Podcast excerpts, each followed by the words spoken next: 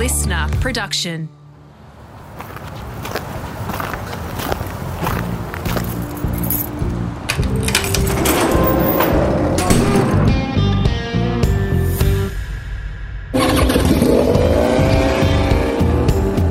I'm automotive commentator and journalist Greg Rust, and this is Rusty's Garage.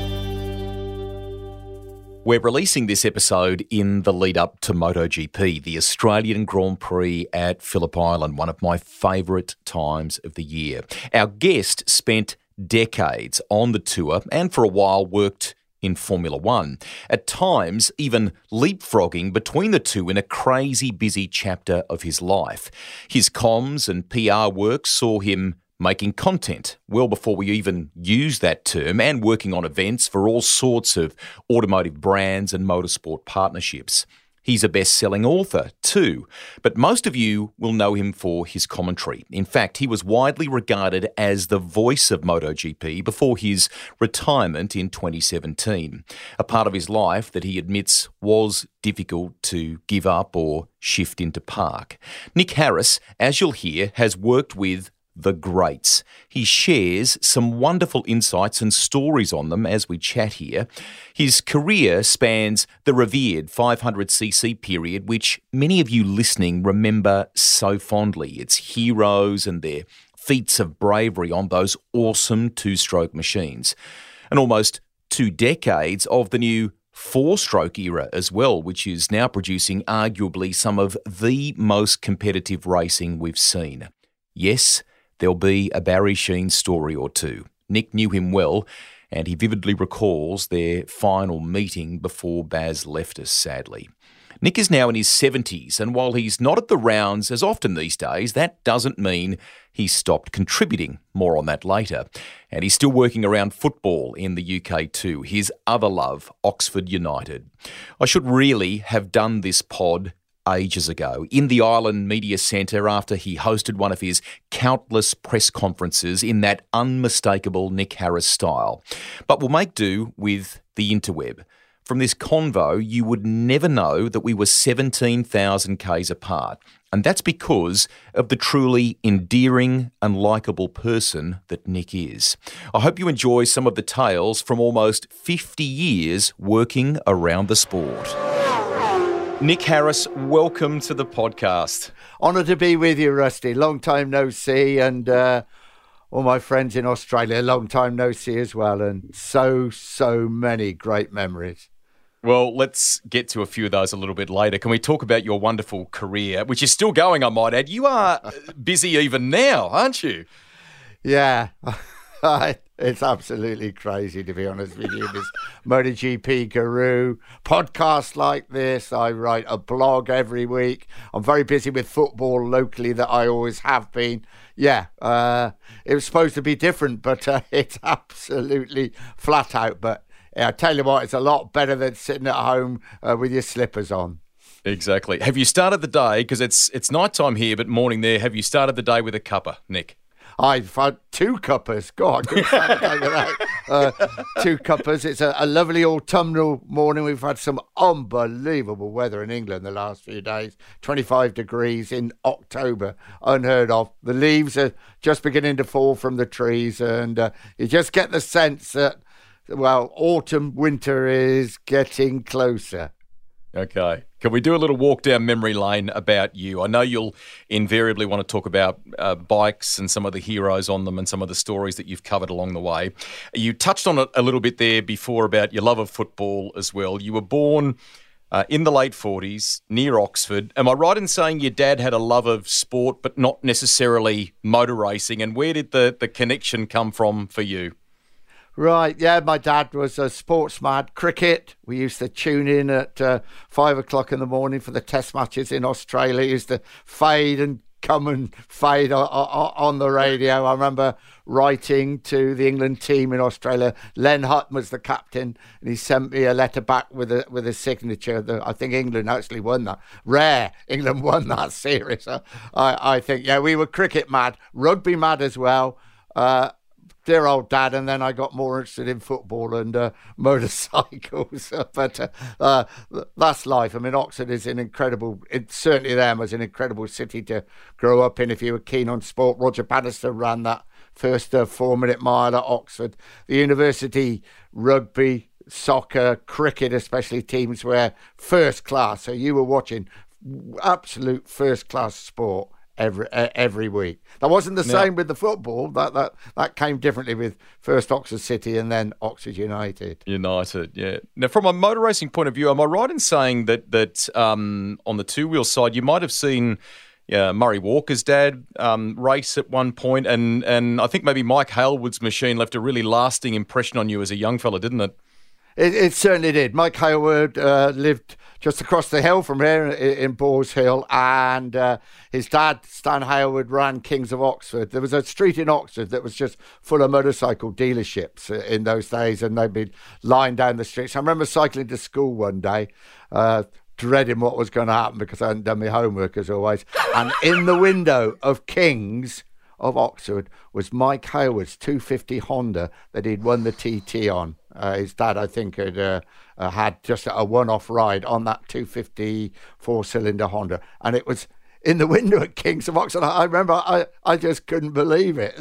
Wow! And uh, yeah, I, I, I was set. But started off again. Oxford was had a very good speedway team. Right. So yeah. I was a very keen speedway fan. Every Thursday we'd go to the the speedway hot dog program bit of flirting on the back of the bus coming home, fish and chips. You know, uh, and a, a, a, boy from the village, Keith Hickman, was a very good uh, scrambler, as we called it days, rather than motocross. Yeah. Went on to ride for the BSA Works team. So we used to cycle to the local uh, scramble tracks all over the place and got very keen. And it was very big on television in those days in Britain on both channels uh, scrambling. Murray Walker doing the commentary for the BBC, and uh, I really, really got interested in scrambling rather than uh, road racing. Till a friend, father, t- and a, a, a, lad at school and his dad, we went to Mallory Park, and I remember getting out of the car. And Hailwood was coming into that Mallory Park hair, hairpin, I think probably on the Honda 6, it might have been on the four, yeah. and just hearing it. And I was thinking, oh, this is for me. This this is yeah. this is what I want to watch and, and be involved in. Hey, now you took the Mickey out of yourself there a minute ago. This is a bit of a loaded question. Were you any good at school? Because it hasn't hasn't affected your career at all if you weren't. no, afraid not. Afraid not. No, I, I I got far more interested in motorcycles, football, and girls. and uh, consequently, I left school with one O level, one O level, and that was two attempts went to work in the, the local solicitor's office because my mum and dad knew the local solicitor as a clerk, to, to be honest with you. But I'll, I'll, tell you another story. One day, I'm sitting there, I am so bored, I'll tell you. And I was going to Oulton Park the next day. It's when Hailwood had left Honda. Uh, Honda had withdrawn, but he, they gave him a bike so he'd ride at selected events. So it was a big thing to go to. And the phone rang. It was the boss from upstairs. It was a smashing bloke. He said, "Oh, Nick, uh, there's somebody I want you to meet uh, before he goes, and I think you ought to come up." So up I went, and then I went, and there was Hailwood. He'd come to sign some papers there, and I shook hands with with with God as he was in those days to me. Days. And, uh, I was. For once in my life, Rusty, I was speechless. I just mm. didn't know what to what to say. yeah to to this day, he is still very much a hero for you. I mean, you met, you've met and worked alongside some unbelievable people in motorcycle racing in in your career, Nick. But he uh, is right up there for you, isn't he? Yeah, he is. I, I think one that he uh, comes from uh, uh our neck of the woods. That, woods that, that, yeah. That's great. Two, he used to go to the jazz club in Oxford. My sister went there, and I just said, "Right, you get with this Mike Hailwood. I want him as a boyfriend. It, it never it never happened actually, but uh, I was very disappointed with My sister, she let me down badly. Yeah, the thing with Hailwood, he could ride any bike, any bike, one to five, right up to five hundreds, uh, two stroke, four strokes, and could ride at any circuits. He could win at the TT. He could uh, uh, uh win uh, uh, proper road racing circuits. So he he was amazing. Yeah, he's to me he's right up there, right up there with the very, very best, and tragically losing his life in a in a a, a, a motor accident and yeah. losing his daughter in the crash as well was was absolutely horrendous. And I spoke to uh, his widow, who sadly passed away now, when he was inducted into the MotoGP Hall of Fame, and she was telling me. Uh, when he saved the, the life of the Formula One driver. Was it uh, Andretti uh, Kyalami in uh, South Africa when he dived into the uh, the burning car uh, and pulled him out. She said he came back to the pits afterwards and never said a word to anybody about it. Just uh, wow. Uh, he got the George Medal in Britain for for a, a, an act of uh, bravery. Yeah. Bravery. A remarkable, yeah. remarkable person. And then to come back and win the TT at what was he, thirty nine years old? I mean, amazing. Yeah, you can't write stories like that, can you? Like they just that. have to no. happen. No. Your, your first, am I right in saying that one of your first bike Grand Prix was actually the Dutch TT in the early 70s, maybe 1973? Was that the first one you went to it, as a young it fellow? It certainly was, yeah. We were massive Jarno Saarinen fans, uh, okay. me and my mates. And so we, we, we said we we're not going to go to the TT, which was a big thing not to go to the TT in the Isle of Man. We went every year. It was like a pilgrimage, but Rich, we were going to go to yeah. the Dutch TT instead. And of course, tragically, Saarinen was killed at uh, Monza before mm. then. We still went. We had an absolute ball. We'd hardly ever been abroad. beer at six o'clock in the morning, chips with mayonnaise. it was just the Fritz. it was absolutely amazing, and uh, I, I think all of us. I, I, think me in particular decided this is just fantastic. Then we used to go every year to, to different events. We went to Spa, I think, the year after, and then '75 we went back to um, back to Assen, and that's where Sheene won his first ever 500cc Grand Prix. And you can imagine. Uh, we'd had a few beers before. We'd had a lot of beers afterwards. I can assure you. it was great. We'll get to Barry. We'll get to Barry because yeah. I want to um, pick your brain on a couple of good stories if if we can. you mentioned before about you, you know um, a job in a solicitor's office and that maybe not working out and so on. You ended up, am I right? Um, that, that, there was a distribution uh, manager's job, maybe for the Oxford Journal. Um, that didn't kind of work out, but but you you did get some work around your football and BBC Radio and, and things like that. Is that correct? That that's right. Yeah, I mean the best. Uh, uh I was very happy. I, would left this. I went to work in a sports shop. Then came a, a, a, rep for the south of England. Very happy. But then they launched a local paper in, in Oxford called the Oxford Journal. I went.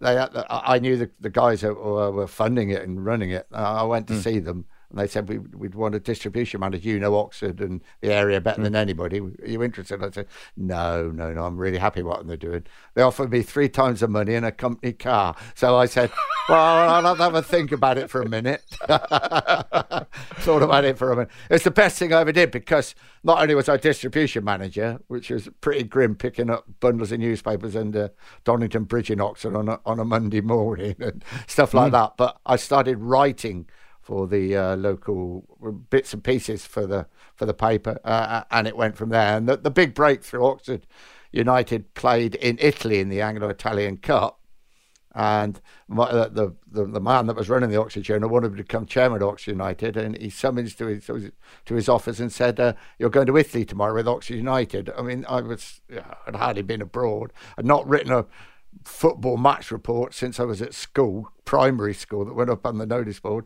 and off I went with Oxford United. And it, it really kicked off from then with Radio Oxford, with with the football and things. Yeah, and then I was lucky. Job came up at Motorcycle News. I got persuaded to uh, apply for it, which I I never thought I had a chance in hell. And I suddenly I was working at Motorcycle News, and then the world just opened up went. into a yeah. completely different world.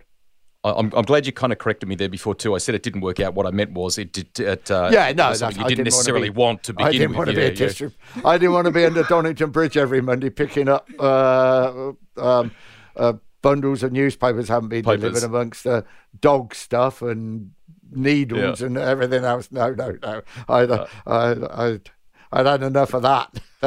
our, our, world has changed so much now. We can talk as we're doing now, um, you know, over the internet basically. But back then, Nick, we're talking phone reports, filing oh. results by phone, telex machines, if you could get one, and all sorts, weren't you?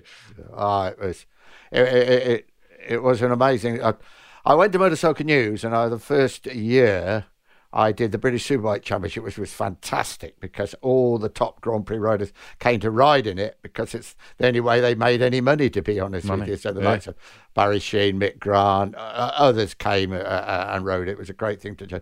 But then the, the motocross correspondent for Motorcycle News, uh, Patrick Crichton, he got caught going the reversing up the motorway going to the British uh, motocross Grand Prix because he'd missed the turning. He got banned from driving. So I was summons into the office and they said, Nick, you're doing the motocross. I went, oh no, I don't really. Do. I'm so happy doing what I did. It was great. I did two years traveling all over Europe. It, it taught me really how, how to look after myself, how to file a story. I was lucky Graham Noyce he became a great friend of mine, won the world championship as well. It, it, was a great experience. And but I always, always wanted to be the the, the, the road racing man. And uh, in the end, the chance came at Motorcycle Weekly. But yeah, back sorry to your original question. Oh, it was you, you just one getting a pass that was hard enough because each individual circuit issued the passes. Two, finding a phone that worked was virtually impossible. To file the copy over, you, have, you would have a, an operator on a telex machine would uh, file all your early copy of gossip and practice. And you had to type out all the results. And in those days, there was 50s, 125s, 250s, 350s, 500 sidecars, six classes. You had to type all, all that out. And then after you'd done all that, you try and find that phone, either at the circuit, which I say was very difficult, or back at the hotel, and then you'd be on the phone two hours, two and a half hours, phoning copy over. Some of the copy takers were great. Others, you could tell when you, you go, uh, right, off we go. Then Barry Sheene, they say, how do you spell that? You go, God, this oh. is going to be a, this is going to be a long night, and it, it, it, it was a long night, but it really, really taught you one how to survive, and mm. two, how to gather news and how to somehow get it back. Photographs were taken by the photographers who gave you the films. Then you had to bring them back, develop them, and then you choose the pictures with a, a sheet. Yeah, I mean, it was, yeah, it was it was crazy and very, very hard work, especially on a Sunday. But ah, you know, it was. I was young. I was traveling the world watching motorcycles race. So racing. I wasn't grumbling. Yeah. No, no, amazing grounding for the life to come yeah, for you was, in, in, many was, many ways. Yeah. Great, great skills. Your first Grand Prix, though, fittingly took you when you uh, when I'm talking as a you know as, as a journalist covering it. Did it not take you full circle? You went back to the Dutch TT in about yeah. 1980. Yeah, it did. It was amazing. Typical me, when I started at Motorcycle News and I went to do the motocross, uh, there was a, a, a strike, so I missed two or three Grand Prix at Motorcycle News. I then go to Motorcycle Weekly, strike, big strike, and we we were out of work for a month or more. So I missed the opening two or three Grand Prix. I was going to miss the TT, but I went to the TT independently. While I was at the TT, the news came that, that everything had been resolved, and off we went. Yeah, the first one I went to with dear old McWood, who was the, the editor, was to Assen. Uh, yeah, it was. Uh, yeah, it, had to be in many ways. And uh, Jack Middelburg won the race, the Dutch rider.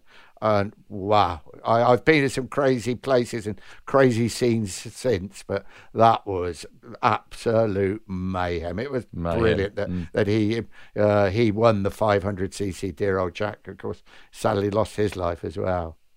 Mm. An amazing place, Nick. I mean, we'll we'll talk about some great tracks along the way, but I mean, um, you know, Dutch race is very special for all sorts of reasons, isn't it? Yeah, it is. I mean, it is the only uh, original track from that very first uh, World Championship Era, yeah. in 19, what, 1949, a year before Formula One started, bikes started, and Assen's been there ever since. It is an amazing circuit. The crowds are incredible considering there's such a lack of Dutch success uh, in Grand Prix mm. racing, and that's been for a long, long time. They still turn up in their droves. It's a uh, the track has had to be altered over the years, and obviously the the cynics and the purists say, "Oh, it's not as good as it was." No, it, it probably isn't, but there was reasons it had to be altered, not just safety mm. reasons, uh, uh, wildlife, uh, uh, uh, and everything else. But a lot of the original track is still there. It's a, a very very special place to go to.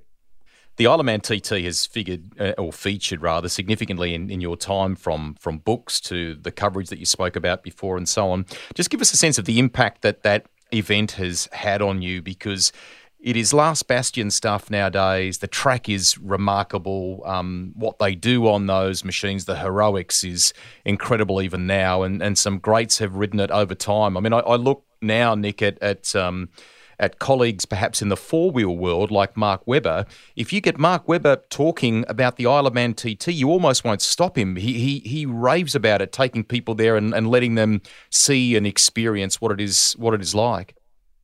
It it's incredible. 37 miles of absolutely everything. I go every year to the Manx Grand Prix, which is a, mm. a classic uh, uh, event. We always go in September with, we call it, the, well, it's the old boys' trip. Uh, three of the lads go with a, have raced in the Manx and racing the TT, and there's me one sidecar lap of the TT, and we go every year. We have a wonderful time. Most of the people there have got grey hair like me, uh, but it's it's an absolutely unique event. There is nothing like it in the world. Uh, of course, in those early days uh, when I, think I first went in '65 on a on a, a day trip, uh, when you went over on the ferry in the morning, watched the race, and came came back to Liverpool that night and saw Hailwood and Agostini and everybody else. Uh, it was the World Championship event. It was the only World Championship event in Britain. So it was the British Grand Prix, but it was at at the TT.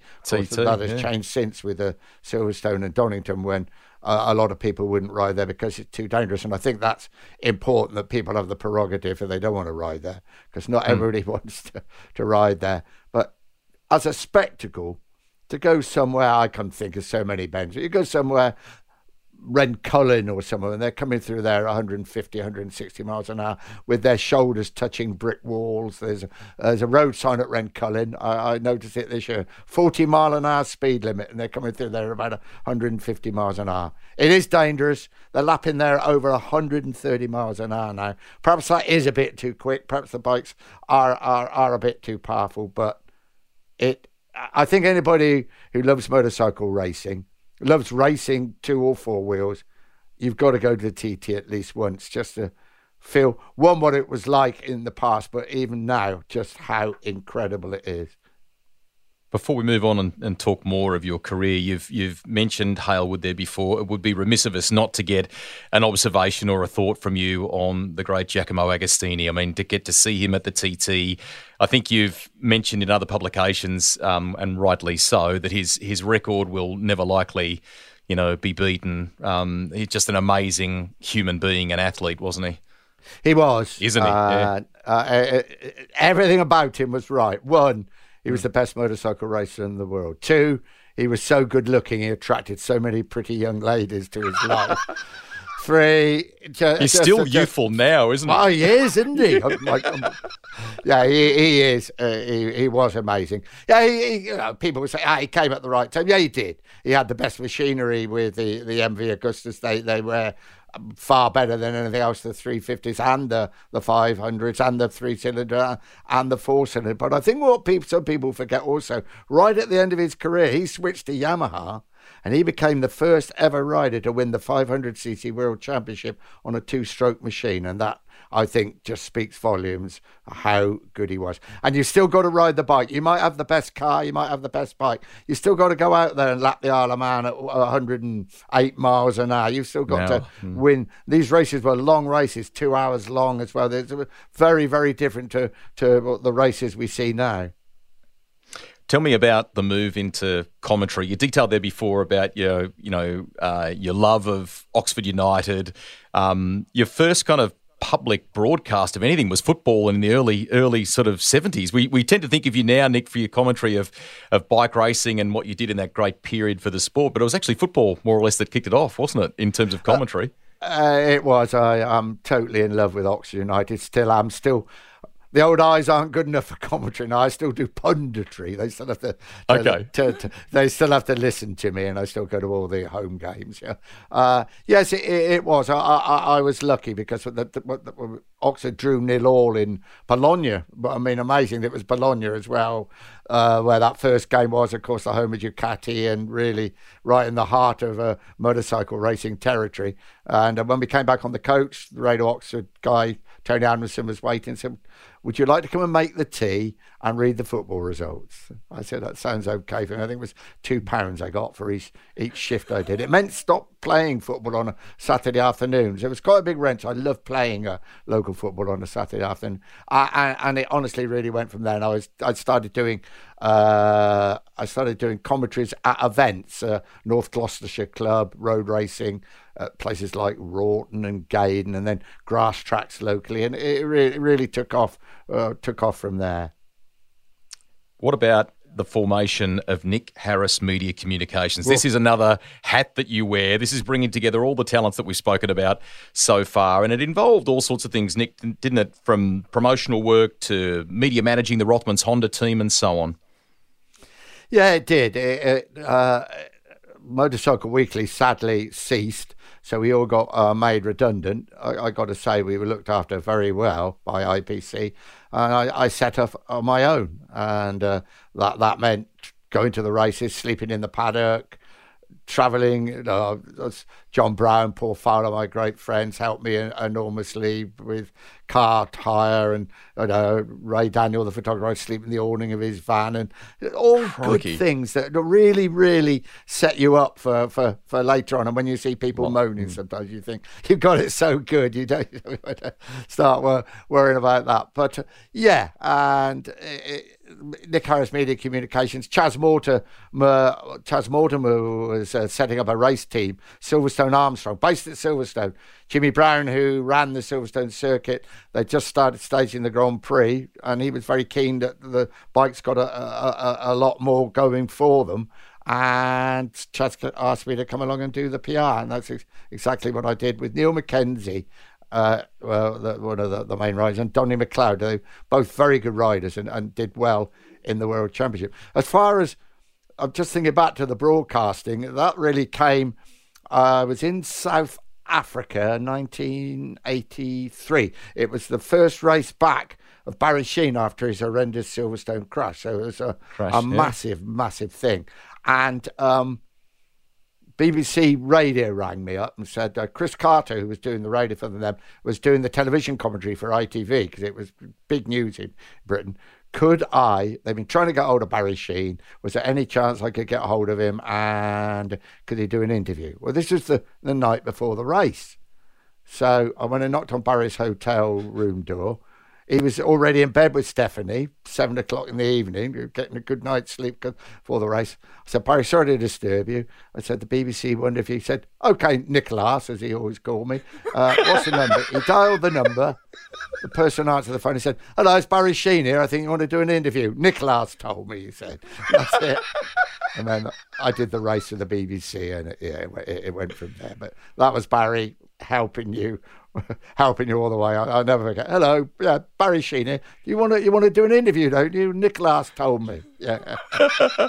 yeah. I love it. I love it. We will yeah. tap into your your um, memory bank of him as we, we go, if you if you don't mind. In Not finishing some of this, in, in finishing some of the stuff around, um, you know, what you do with with Nick Harris Media Communications, even even now, can we bounce through a couple of names from the the Rothmans Honda period there? Firstly, Eddie Lawson. Ah, Eddie, yeah. Uh, caught completely by surprise. I could, I was uh, sitting at home, phone rang, David Beck from Rothmans. Uh, we've signed Eddie Lawson.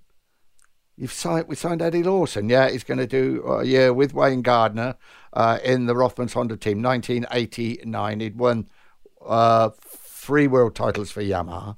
I thought David was joking. I said, "Does Wayne know?" No, not yet. Put the phone down. The phone rings at me. He said, "Wayne Gardner here. what the f- is going on? Is it true they've signed Eddie Lawson?" I said, "Oh, sorry, Wayne. I don't know anything about that. I thought I'd better keep out of it when Wayne was absent." so I got dispatched to uh, California, secret dispatch that comes just before Christmas. Eddie had always been really difficult with the media, so I was pretty a bit nervous. We lived in Uplands in California. We spent three wonderful days with him, filming, uh, interviews, everything, getting everything ready for when the announcement came. We had a great time, and came back. Uh, Eddie was fantastic for that year to work with. Really, really helpful. Uh, unbelievable. different Eddie. And of course, he went and won the world title. And so typical Eddie. And he went back to Yamaha. He only did it for one year. oh, that's it. Thank you. I can prove I can win on that. Oh, I go back to Yamaha now. Yeah. Won lots of races on Yamaha on the Cagiva before retiring. Very, very underrated world champion. What? Four times world champion, Eddie? Yeah. Yeah we should think of him. I guess what you're saying there, in you know, in, in our memory bank or in our in a radar sense, in a in a greater capacity. Is that what you mean?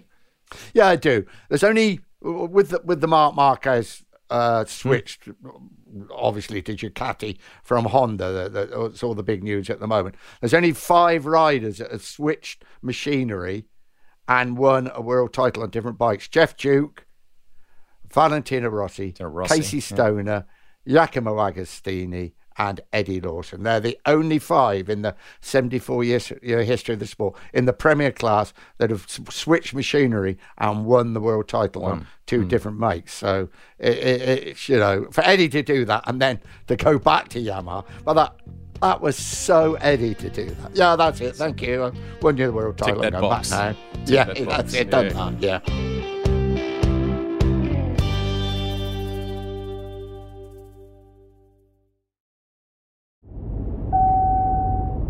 When you think of Phillip Island, Wayne Gardner's unforgettable wins in the fearsome 500cc era immediately come to mind. In front of a huge home crowd, it changed his life forever. Also, look at me go, I'm really getting this moto lingo. And I remember leaving the track on Monday, and then there was big signs up on the roads and over the bridge going off Phillip Island. Scott Wayne for PM, and I'm thinking this is going to be interesting. so I thought one day I might end up in, in Parliament, you know, as, a, as the PM. But uh, uh, I don't want that job. so, but it was a it was a nice recognition of what happened on the weekend, and everyone just loved it, and you know, and it etched my name in, in stone forever, you know, in that moment. So, uh, pretty special moment. Could you imagine Wayne as PM? Progress really would be his middle name. You can find the WG episode, a three parter, in the Rusty Garage library. Now, back to his media manager during the height of Gardner's success, Nick Harris. You've mentioned Wayne. Let's talk about WG. How did you ah. Deal with all that, and then you know the friendship and stuff that you that you share?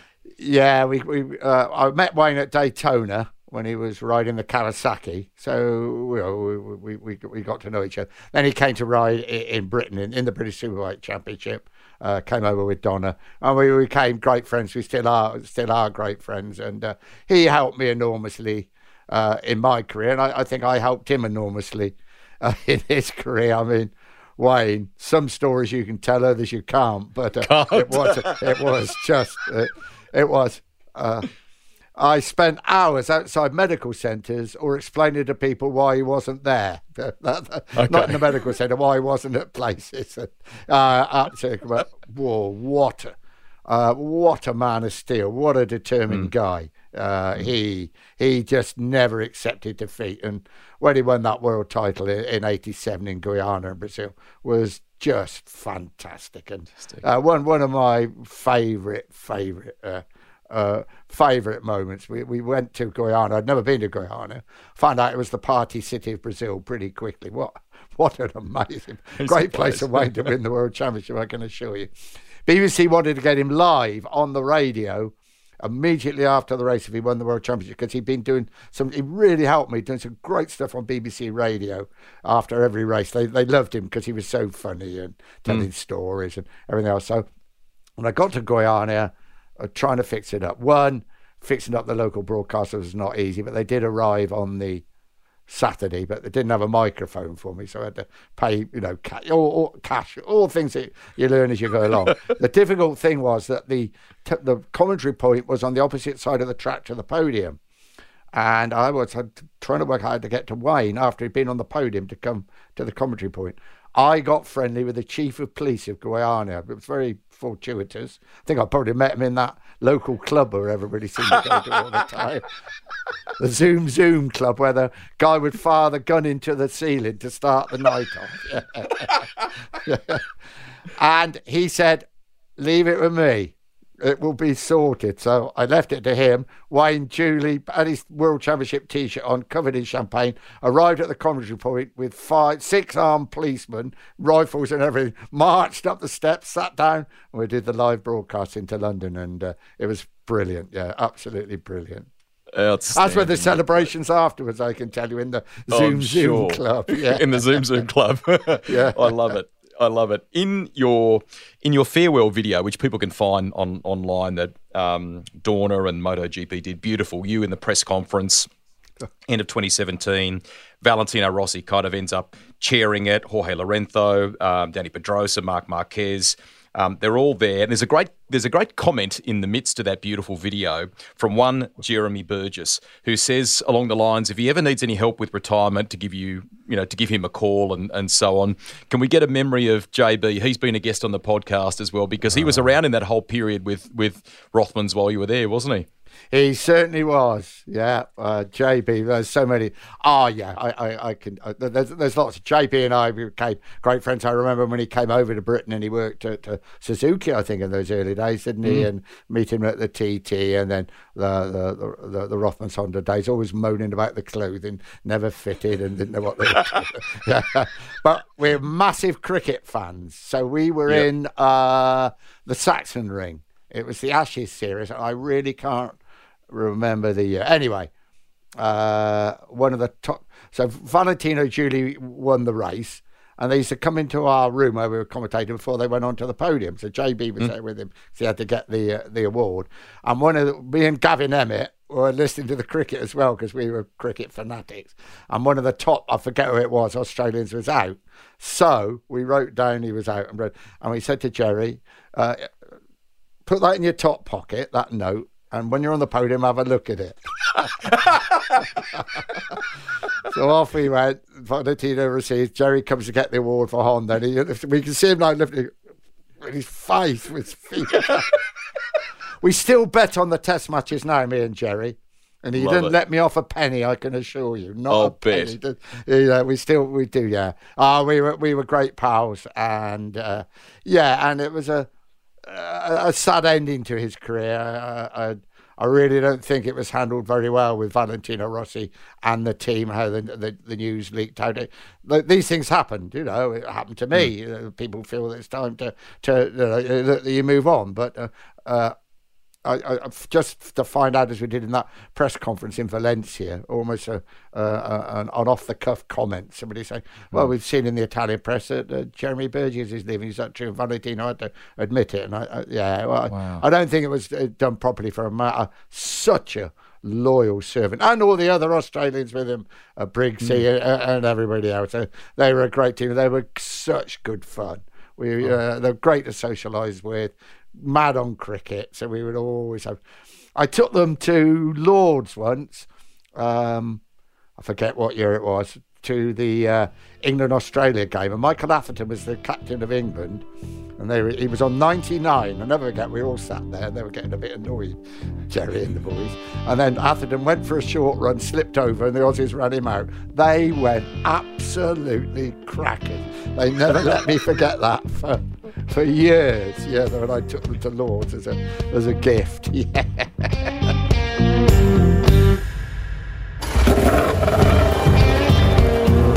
That's the end of part one of my feature ep with the voice of MotoGP, Nick Harris. We still have plenty of laps to cover in this edition, leading up to the 2023 Australian Motorcycle Grand Prix at Phillip Island. If you're enjoying this on your way there, please drive or ride carefully. When it's safe to, take part in or jump back to the library and hit the gas on part two. From working in Formula One to bidding farewell to Baz, plus his observations on some of the Aussies who've made their mark in the sport and his island memories too. That's all ahead in part two with Nick Harris here on Rusty's Garage.